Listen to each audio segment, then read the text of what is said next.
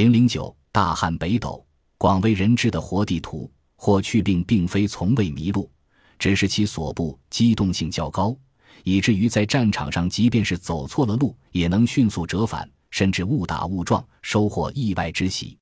如霍去病于元朔六年跟隋卫青的两次出塞，齐军率领本部八百余骑游离于距汉军主力数百里之外的广袤草原之上。司马迁也承认，霍去病所展开的轻骑游击，至少是占卜首虏过当的。霍去病在长安担任侍中时，已经练就了一身弓马娴熟的强健体魄，而按照汉武帝喜欢游猎的生活习惯。作为天子近臣的他，可能在上林苑中进行过无数次远程奔袭的演练，但初出茅庐的霍去病缘何敢于脱离大部队，深入敌方，纵身数百里去复利呢？司马迁在《史记卫将军罗齐列传》中早已给出答案。当时，卫青军中正有一位对匈奴内部的水草分布、部族领地等情况了如指掌的人，跟随汉军深入塞外。这张活地图正是在出使西域途中为匈奴拘押了十三年之久的外交家张骞。建元二年，张骞奉汉武帝之命，率百余人出使西域，以图联络大越之夹击匈奴。然而，在经过当时仍为匈奴控制的河西走廊时，张骞使团遭到了扣押。司马迁已经匈奴，匈奴得知这简短的七个字，概括了张骞的倒霉。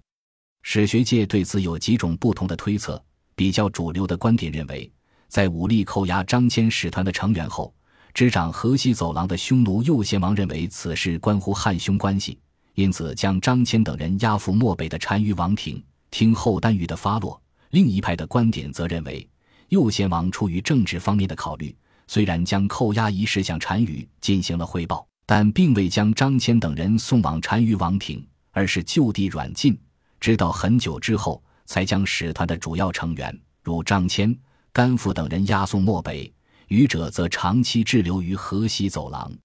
张骞被扣押在匈奴境内的具体生活状况，后世同样没有留下太多资料。《史记》和《汉书》中只有刘谦十余岁，与妻有子，然谦持汉节不失的记载。通过另一位因刘胡不辱节而名留青史的苏武的境况。我们多少可以猜测张骞的遭遇。客观地说，苏武出使时，汉匈关系已因连年交战而降到了冰点。同时，导致苏武被扣押的直接原因是，匈奴贵族侯王火同长水胡人于长勾结苏武的副使张胜，意图刺杀实为匈奴谋主的卫律，劫持匈奴单于且邪侯的母亲归汉。这显然要比张骞使团的非法过境严重的多。但具体分析苏武被囚禁时的遭遇，仍有利于我们想象张骞的待遇。张骞可能没有遭受苏武那般折磨，但各种威逼利诱的劝降想必也不会少。劝降不成后，匈奴方面可能会对张骞采取类似日后消磨苏武斗志的种种手段：先将其流放至荒芜偏远的无人区，随后以游猎、出巡等名义对其进行探望。并赠予各种物资，安排匈奴女孩陪侍。和苏武一样，张骞虽然坚持了民族大义，却也最终私结有亏，在被扣押期间迎娶了匈奴女子，生下孩子。正因为在匈奴有明确的个人生活记录，也有一些后世学者据此认为，张骞滞留匈奴期间，可能在一定程度上为匈奴单于提供过诸如翻译、教学等服务。并由此换取了一定的活动自由，因此张骞可能走遍了漠北、漠南的大多数牧场。正是由于汉朝官员中缺乏了解匈奴内部情况的人，汉武帝在张骞从匈奴脱逃、完成出使西域的使命，返回长安之后，授予了其校尉的军职，命他跟随卫青出兵塞外。司马迁在《史记》中称岛君之善水草处。均得以无饥渴，但是长期滞留于匈奴这一点，令张骞无法真正获得李广等功勋宿将的信任。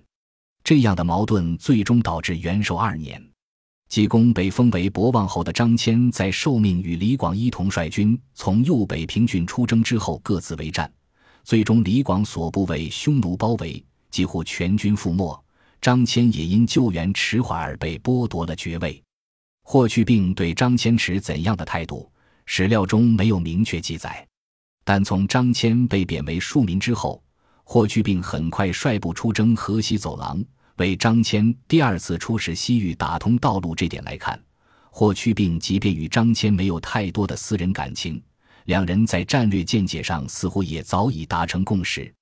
这些共识很可能是霍去病初次跟随卫青出塞时，在与张骞的相处中一点一滴积累下来的。